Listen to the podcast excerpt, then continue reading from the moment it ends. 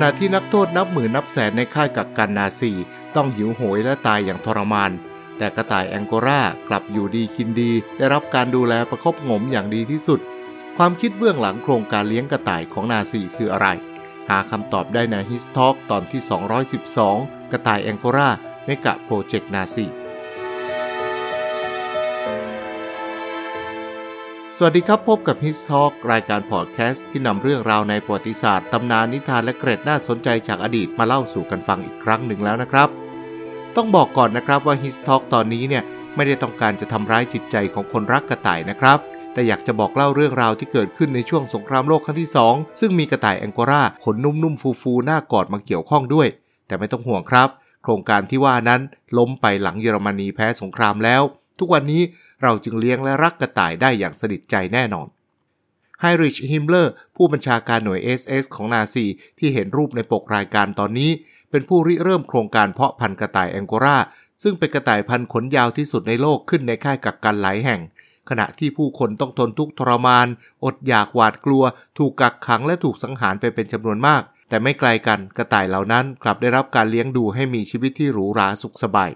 ลำดับแรกเราจะไปทำความรู้จักกับผู้ให้กำเนิดโครงการแองโกรากันก่อนครับไฮริชฮิมเลอร์เป็นที่รู้จักกันในฐานะหัวหน้าใหญ่ผู้อยู่เบื้องหลังปฏิบัติการของหน่วย SS หรือ Schutzstaffel ซึ่งเป็นองค์การกำลังกึ่งทหารสังกัดพรรคกรรมกรชาติสังคมนิยมเยอรมันหรือพรรคนาซี ภายใต้คำสั่งของอดอล์ฟฮิตเลอร์หน่วย SS เนี่ยเป็นหนึ่งในสถาบันที่มีอิทธิพลมากที่สุดในเยอรมันทำหน้าที่สอดส่องดูแลความมั่นคงภายในประเทศ และดินแดนในยึดครองของไรช์ ฮิมเลอร์และหน่วย SS เนี่ยมีส่วนรับผิดชอบอย่างมาก ต่อการจำคุกและสังหารหมู่ชาวยิว รวมถึงเหยื่ออื่นๆ ในราว5ล้าน5แสนถึง 6 ล้านคน ตลอดเหตุการณ์โฮโลคอสต์ซึ่งหนึ่งในโครงการสำคัญของฮิมเลอร์ก็คือ การตัดสินว่าใครควรหรือไม่ควรมีชีวิตอยู่ต่อไปตามสายตาของนาซีเอาละครับ ตอนนี้เราจะพักเรื่องของฮิมเลอร์ไว้ก่อน เดี๋ยวกลับมาพูดกันต่อนะครับ แต่ตอนนี้จะพาคุณผู้ฟังไปรู้จักกับกระต่ายแองโกราขนปุ๋ยหน้าตาน่ารักกันก่อนครับ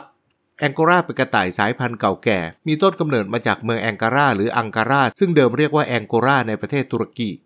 ในอดีตเนี่ยนะครับกระต่ายแองโกราเนี่ยเป็นสัตว์เลี้ยงในราชสำนัก และผู้มีฐานะมั่งคั่ง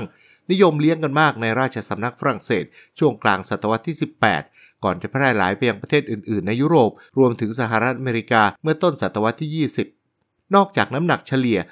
2-55 กิโลกรัม และช่วงชีวิตที่ค่อนข้างยาว คือ 7-12 ปีแล้ว จุดเด่นอีกอย่างหนึ่งของกระต่ายแองกอราก็คือ เป็นกระต่ายที่มีขนยาวที่สุดในโลก มันมีขนเส้นเล็กละเอียด ซึ่งมีเส้นผ่าศูนย์กลางเพียง 11 ไมครอน โดยขนของมันเนี่ยนะครับ จะขึ้นเต็มใบหน้ายกเว้นที่จมูกและเท้าคู่หน้าเท่านั้น และนอกจากนี้มันยังมีขนหนาแน่นอ่อนนุ่มตามลำตัว ซึ่งว่ากันว่าให้สัมผัสนุ่มลื่นกว่าขนแคชเปียร์ด้วยซ้ำดังนั้นขนของกระต่ายพันนี้จึงเป็นที่ต้องการในอุตสาหกรรมสิ่งทออย่างมาก โดยสายพันธุ์หลักๆ ของกระต่ายแองโกราในปัจจุบันเนี่ยก็มีสายพันธุ์อังกฤษกับสายพันธุ์ฝรั่งเศส รวมถึงสายพันธุ์เยอรมัน จีน ฟินแลนด์ ญี่ปุ่น เกาหลีรัสเซียสวิส และสายพันธุ์อื่นๆ อย่างสายพันธุ์ซาตินแองโกราด้วย เอาละรู้จักกระต่ายแองโกรากันไปแล้ว คราวนี้กลับมาพูดถึงโครงการแองโกราของนาซีกันต่อครับ ในช่วงที่นาซีเคลื่อนทัพเข้าไปในรัสเซียช่วงปี 1941 เนี่ยทหารเยอรมันต้องเผชิญกับสภาพอากาศที่หนาวเหน็บเยือกเย็นฮิมเลอร์จึงตั้งโครงการแองโกราขึ้น แม้ว่ากระต่ายแองโกราจะเป็นสัตว์เลี้ยงยอดนิยมของผู้คนในสังคมชั้นสูง รวมไปถึงเหล่าดาราฮอลลีวูดอย่างที่ว่าไปแล้วเนี่ยนะครับ แต่สิ่งที่ฮิมเลอร์มองก็คือ ทหารเยอรมันควรจะต้องมีเครื่องแบบที่ทนความหนาวได้เป็นอย่างดี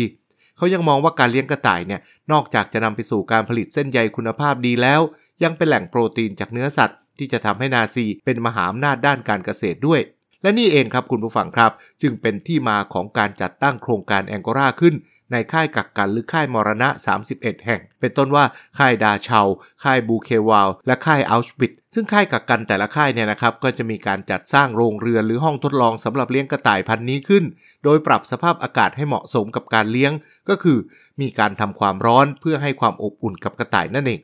คุณผู้ฟังครับภาพที่ว่ามาเมื่อกี้เนี่ยนะครับ ช่างขัดแย้งเหลือเกินกับสภาพความเป็นอยู่ของนักโทษ ขณะที่นักโทษในค่ายกักกันเนี่ยต้องมีชีวิตอย่างยากลำบาก ทุกทรมาน ถูกใช้แรงงาน อยู่กันเบียดเสียดเยียดยัด ห้อง 200 คนต้องอยู่กันถึง 800 คน ตรงนี้เนี่ยมีข้อมูลว่ามีอยู่ช่วงหนึ่งครับในค่ายกักกันดาชาวเนี่ยเกิดกรณีนักโทษขโมยกระต่ายในโรงเลี้ยงไปฆ่ากินเพราะความหิว และแน่นอนนักโทษเหล่านั้นต้องจบชีวิตลงอย่างทรมาน และอย่างที่บอกไปครับ การเพาะเลี้ยงกระต่ายแองโกราเนี่ยมีจุดประสงค์หลักก็คือนำขนของมันไปใช้งาน โดยนำไปบุเป็นฉนวนให้ความอบอุ่นในเสื้อแจ็คเก็ตของนักบิน Luftwaffe หรือเหล่าทัพอากาศเยอรมันในช่วงสงครามโลกครั้งที่ 2 และนอกจากนี้ก็ยังนำไปถักเป็นเสื้อคอเต่าและถุงเท้า ที่กันความเย็นอย่างยอดเยี่ยม ให้กับทหารในเรือดำน้ำเยอรมัน รวมถึงนำไปทำเป็นกางเกงชั้นในขายาว เพื่อป้องกันความหนาวเหน็บให้กับทหารบกด้วย เรียกว่าผลิตภัณฑ์ขนกระต่ายแองโกราเนี่ยมีความสำคัญสำหรับทั้ง 3 เหล่าทัพของนาซีเยอรมันเลยทีเดียวนะครับขณะทหารอเมริกันที่เข้าไปปลดปล่อยนักโทษตามค่ายกักกันต่างๆ ในช่วงที่สงครามใกล้จบลง ก็ถึงกับบันทึกเอาไว้ว่าเสื้อแจ็คเก็ตทหารเยอรมันที่บุด้วยขนกระต่ายนั้นนุ่มและอุ่นมากๆเลยทีเดียว ว่ากันว่าในช่วงสงครามโลกครั้งที่2เนี่ยแต่ละปีมีความต้องการขนกระต่ายแองโกราปีละไม่น้อยกว่า 120,000 ปอนด์หรือราวๆ55,000 กิโลกรัมเลยทีเดียวครับ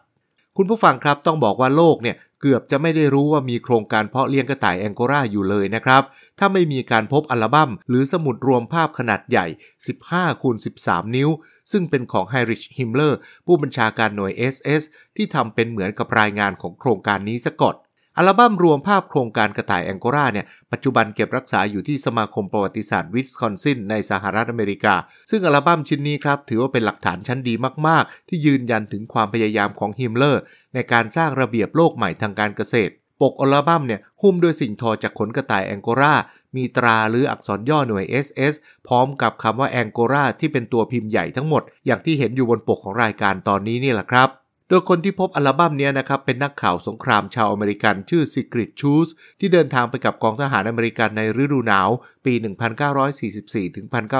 1944-1945 เธอพบอัลบั้มของโครงการแองโกราในโรงนาซึ่งอยู่ในวิลล่า หรือบ้านพักตากอากาศส่วนตัวของฮิมเลอร์ ที่อยู่ติดกับทะเลสาบทีการซีในแถบเทือกเขาแอลของเยอรมันโดยหลังจากที่เธอได้รับข้อมูลจากแหล่งข่าวที่น่าเชื่อถือ เธอก็นำกองทหารไปค้นสถานที่แห่งนั้นทันที และที่นั่นเธอก็ได้พบอัลบั้มโครงการกระต่ายแองโกลาในโรงนาอย่างที่บอกไป ซึ่งในอัลบั้มนั้นนอกจากจะมีภาพกระต่ายทดลองจำนวนมากแล้ว ยังมีภาพของคนงานร่างกายกำยำล่ำสัน สวมเสื้อเชิ้ตติดกระดุม พับแขนเสื้อขึ้นกำลังทำงานอยู่ในโรงเพาะเลี้ยงกระต่าย รวมถึงคนงานที่สวมรองเท้ามีส้น สวมเสื้อกาวกำลังดูแลเจ้าสัตว์ขนปุยเหล่านี้ ด้วยหน้าตาที่ยิ้มแย้มแจ่มใส โดยจะมีการถ่ายภาพลูกกระต่ายตั้งแต่วันแรกที่มันคลอด ก่อนจะนำไปเลี้ยงรวมกันในรัง ที่รองด้วยขนกระต่ายแองโกราอย่างดี จากนั้นเมื่อกระต่ายโตเต็มที่ก็จะนำไปตัดและรวบรวมขน ก่อนจะส่งให้ชายในชุดกาวสีขาวนำไปทำความสะอาดในถังสแตนเลสใบใหญ่ แล้วบรรจุไว้ในกระสอบสีน้ำตาล เพื่อเก็บไว้รอส่งขึ้นรถไฟไปยังกรุงเบอร์ลินอีกทีหนึ่ง ในอัลบั้มที่ชูสค้นพบเนี่ยนะครับ ก็มีภาพกระต่ายและโรงเพาะเลี้ยงตามค่ายกักกันต่างๆ รวมกัน ครอบคลุมช่วงเวลาระหว่างปี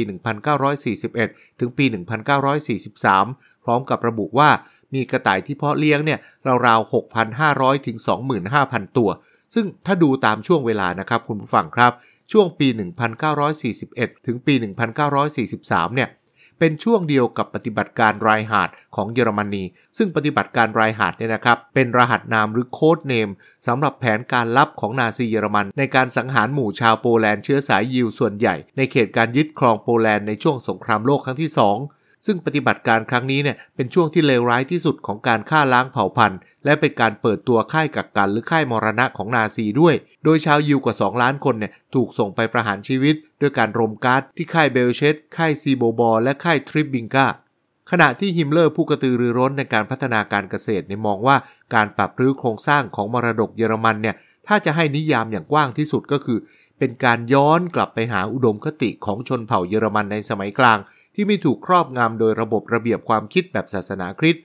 และด้วยระบบความคิดทางศีลธรรมอย่างที่ว่ามาเนี่ยแหละครับ เป็นการเปิดทางให้กับฮิมเลอร์ ในการปฏิเสธค่านิยมแบบชาวคริสต์ด้วยการขยายพื้นที่จากเยอรมนีไปทางตะวันออกให้มากที่สุด เพื่อสร้างสิ่งที่เรียกว่า Lebensraum หรือพื้นที่อยู่อาศัย ซึ่งเป็นการเปิดโอกาสให้เขาเนี่ยกำจัดกลุ่มคนที่นาซีมองว่าต่ำกว่ามนุษย์ ซึ่งได้แก่พวกคอมมิวนิสต์ ชาวสลาฟ ชาวยิว และคนกลุ่มอื่นๆ พร้อมกันนั้นก็เปิดทางให้กับการก้าวขึ้นมาของหน่วย SS ที่ถือว่าเป็นกลุ่มผู้ปกครองใหม่ของเกษตรกร ซึ่งฮิมเลอร์เนี่ยเขาเคยพูดเอาไว้ว่า มีเพียงชนชาติที่มีสายพันธุ์เยอรมันบริสุทธิ์เท่านั้น ที่จะอาศัยอยู่ในพื้นที่ทางตะวันออกได้ ซึ่งเป็นไปตามอุดมคติสูงสุดของนาซีนั่นก็คือการสร้างให้เยอรมนีเนี่ยเป็นชาติมหาอำนาจเพียงชาติเดียวในยุโรป ตามข้อกล่าวหาในการพิจารณาคดีเนือร์นแบร์ก หรือที่เรียกว่า Nuremberg Trial ซึ่งเป็นชุดการพิจารณาคดีทางทหาร ซึ่งฝ่ายสัมพันธมิตรที่ชนะในสงครามโลกครั้งที่2เนี่ยเป็นผู้จัดขึ้น ซึ่งในการพิจารณาคดีดังกล่าวเนี่ยนะครับ ก็มีการฟ้องสมาชิกชั้นผู้ใหญ่ ในคณะผู้นำทางการเมืองการทหารและเศรษฐกิจของนาซีเยอรมันที่เป็นฝ่ายพ่ายสงครามสำหรับฮิมเลอร์เนี่ยนะครับคุณผู้ฟังครับกระต่ายแองโกราเนี่ยเป็นเหมือนกับหน่วย SS ของเขา นั่นก็คือเป็นตัวแทนของความเหนือกว่า ดีงามกว่ายอดเยี่ยมกว่าของวิสัยทัศน์นาซี เพราะฮิมเลอร์ถือว่ากระต่ายแองโกราเนี่ยเป็นสายพันธุ์บริสุทธิ์ที่เกิดขึ้นจากการเกษตรชั้นเลิศของชาวเยอรมัน ดังนั้นโรงเพาะเลี้ยงกระต่ายแองโกราจึงเป็นสิ่งที่ช่วยเสริมการโฆษณาชวนเชื่อไปด้วยอย่างไม่ต้องสงสัย และยังคงเป็นหนึ่งในแหล่งใหญ่สำหรับการเพาะพันธุ์กระต่ายแองโกรามาจนถึงปัจจุบัน เชื่อกันว่าในตอนที่สงครามโลกครั้งที่ 2 ในยุโรปกำลังจะยุติลงพร้อมๆ กับความพ่ายแพ้ของเยอรมนนีนั้น ฮิมเลอร์คงย้ายอัลบั้มภาพกระต่ายแองโกราออกจากบ้านไปไว้ที่โรงนา ซึ่งเหตุผลก็ชัดอยู่แล้วครับคุณผู้ฟังครับ นั่นก็คือการทดลองในโครงการนี้เนี่ยแสดงถึง พลังวิศวกรรมของชาวเยอรมันที่ต้องการสร้างสายพันธุ์บริสุทธิ์ เพื่อให้กระต่ายแองโกลาเนี่ยก้าวขึ้นมาเป็นสายพันธุ์หลักเหนือสายพันธุ์อื่น ๆ ตามหลักการความเหนือกว่าของเชื้อชาติเยอรมัน ดังนั้นการกำจัดอัลบั้มนี้ไปเนี่ยจึงเป็นการดีเพื่อไม่ให้มีหลักฐานผูกมัดตัวฮิมเลอร์นั่นเอง ทั้งนี้นะครับข้อสังเกตของซีกริตชูอีกอย่างหนึ่งที่ฟังแล้วต้องขนลุกก็คือ นักโทษในค่ายกักกันเนี่ยอยู่กันในห้องที่ออกแบบมาสำหรับความจุ 200 คน แต่ในความเป็นจริงเนี่ยนักโทษต้องเบียดเสียดอยู่ในห้องนั้นถึง 800 คน ขณะที่ห้องเลี้ยงกระต่ายที่มีพื้นที่ขนาดเดียวกันเนี่ยมีกระต่ายอยู่ดีกินดีสุขสำราญมีรังนอนของตัวเองเป็นสัตว์เป็นส่วนด้วยซ้ำตัวอย่างอีกแห่งหนึ่งก็คือในค่ายกักกันบูเคนวาลขณะที่นักโทษนับหมื่นต้องตายเพราะความหิวโหย แต่กระต่ายในโรงเลี้ยงกับได้รับอาหารอย่างดี ครบถ้วนไม่อดไม่อยาก ได้รับการดูแลประคบประงมอย่างดีที่สุด จากเจ้าหน้าที่หน่วย SS ซึ่งเป็นคนลงโทษทรมาน หรือแม้แต่สังหารนักโทษในค่ายกักกันอย่างเหี้ยมโหด เป็นภาพที่ย้อนแย้งกันจริงๆนะครับ คุณฟังครับ ตรงนี้เนี่ยมีบางคนถึงกับเปรียบนะครับว่า ถ้าใครไม่รู้มาก่อนว่าค่ายกักกันเหล่านั้น เคยเป็นที่ที่เกิดการทรมาน ใช้แรงงานและสังหารหมู่ครั้งใหญ่ที่สุดครั้งหนึ่งในประวัติศาสตร์มนุษยชาติมาก่อน แล้วบังเอิญไปเห็นว่าในค่ายกักกันเหล่านั้นเนี่ยมีห้องเลี้ยงกระต่ายอยู่ด้วย แล้วก็คนคนนั้นคงคิดว่าเนี่ยต้องเป็นวิธีคิดอันเลอเลิศของนาซี ในการนำกระต่ายมาเป็นเครื่องบำบัดด้วยสัตว์เลี้ยงหรือที่เรียกว่าเพทเทอราปีให้กับกำลังพลแน่ๆ ถึงค่ายกักกันซอบีบูซึ่งปัจจุบันอยู่ในประเทศโปแลนด์เนี่ยนะครับจะมีการสร้างโรงถักขนสัตว์ที่ให้นักโทษในค่ายเนี่ยมาคอยแยกเอาเศษขนสัตว์ออกจากเสื้อผ้าของนักโทษที่ถูกฆ่าไป เพื่อนำไปทำเป็นเสื้อผ้าชุดใหม่ให้กับชาวเยอรมันสวมใส่ แต่โครงการกระต่ายแองโกราของฮิมเลอร์เนี่ยต่างไปครับ เพราะขนกระต่ายที่ละเอียดนุ่มนวลที่ได้จากโรงเพาะเลี้ยงเนี่ยจะถูกรวบรวมและส่งไปถักทอตามโรงงานอีกหลายแห่งต่อไป ทุกวันนี้นะครับคุณผู้ฟังครับยังมีสตรีจำนวนหนึ่งที่รอดชีวิตจากค่ายกักกัน และยังจดจำเหตุการณ์ที่ต้องถักขนกระต่ายได้ มีอยู่คนหนึ่งเธอจะสวมเสื้อสเวตเตอร์สีฟ้าสดใส ซึ่งถักขึ้นจากขนกระต่ายแองโกราในเทศกาลพาสโอเวอร์หรือที่เรียกว่าเทศกาลปัสกามาตลอดกว่า 70 ปี ทั้งนี้นะครับเทศกาลดังกล่าวเนี่ยเป็นเทศกาลที่ชาวยิวรำลึกถึงการที่พระเป็นเจ้านำพวกเขาออกจากการเป็นทาสในอียิปต์ เธอเล่าว่าเสื้อตัวนั้นเนี่ยเพื่อนของเธอถักให้ขณะเป็นนักโทษในค่ายกักกัน และมีหน้าที่ถักเสื้อกันหนาวจากขนกระต่ายให้กับภรรยาของนาซีและเธอเองก็ตั้งใจว่าจะสวมเสื้อตัวนั้นไปในเทศกาลดังกล่าวทุกครั้ง โดยบอกว่าใส่ไว้เพื่อให้ไม่ลืมคนที่ถูกสังหารไป และในเวลาต่อมาก็ยังมีการทำเสื้อสเวตเตอร์ที่เรียกว่าเสื้อพาสโอเวอร์เพื่อเป็นการแสดงความหวังการอยู่รอดและอิสรภาพของชาวยิวด้วยครับ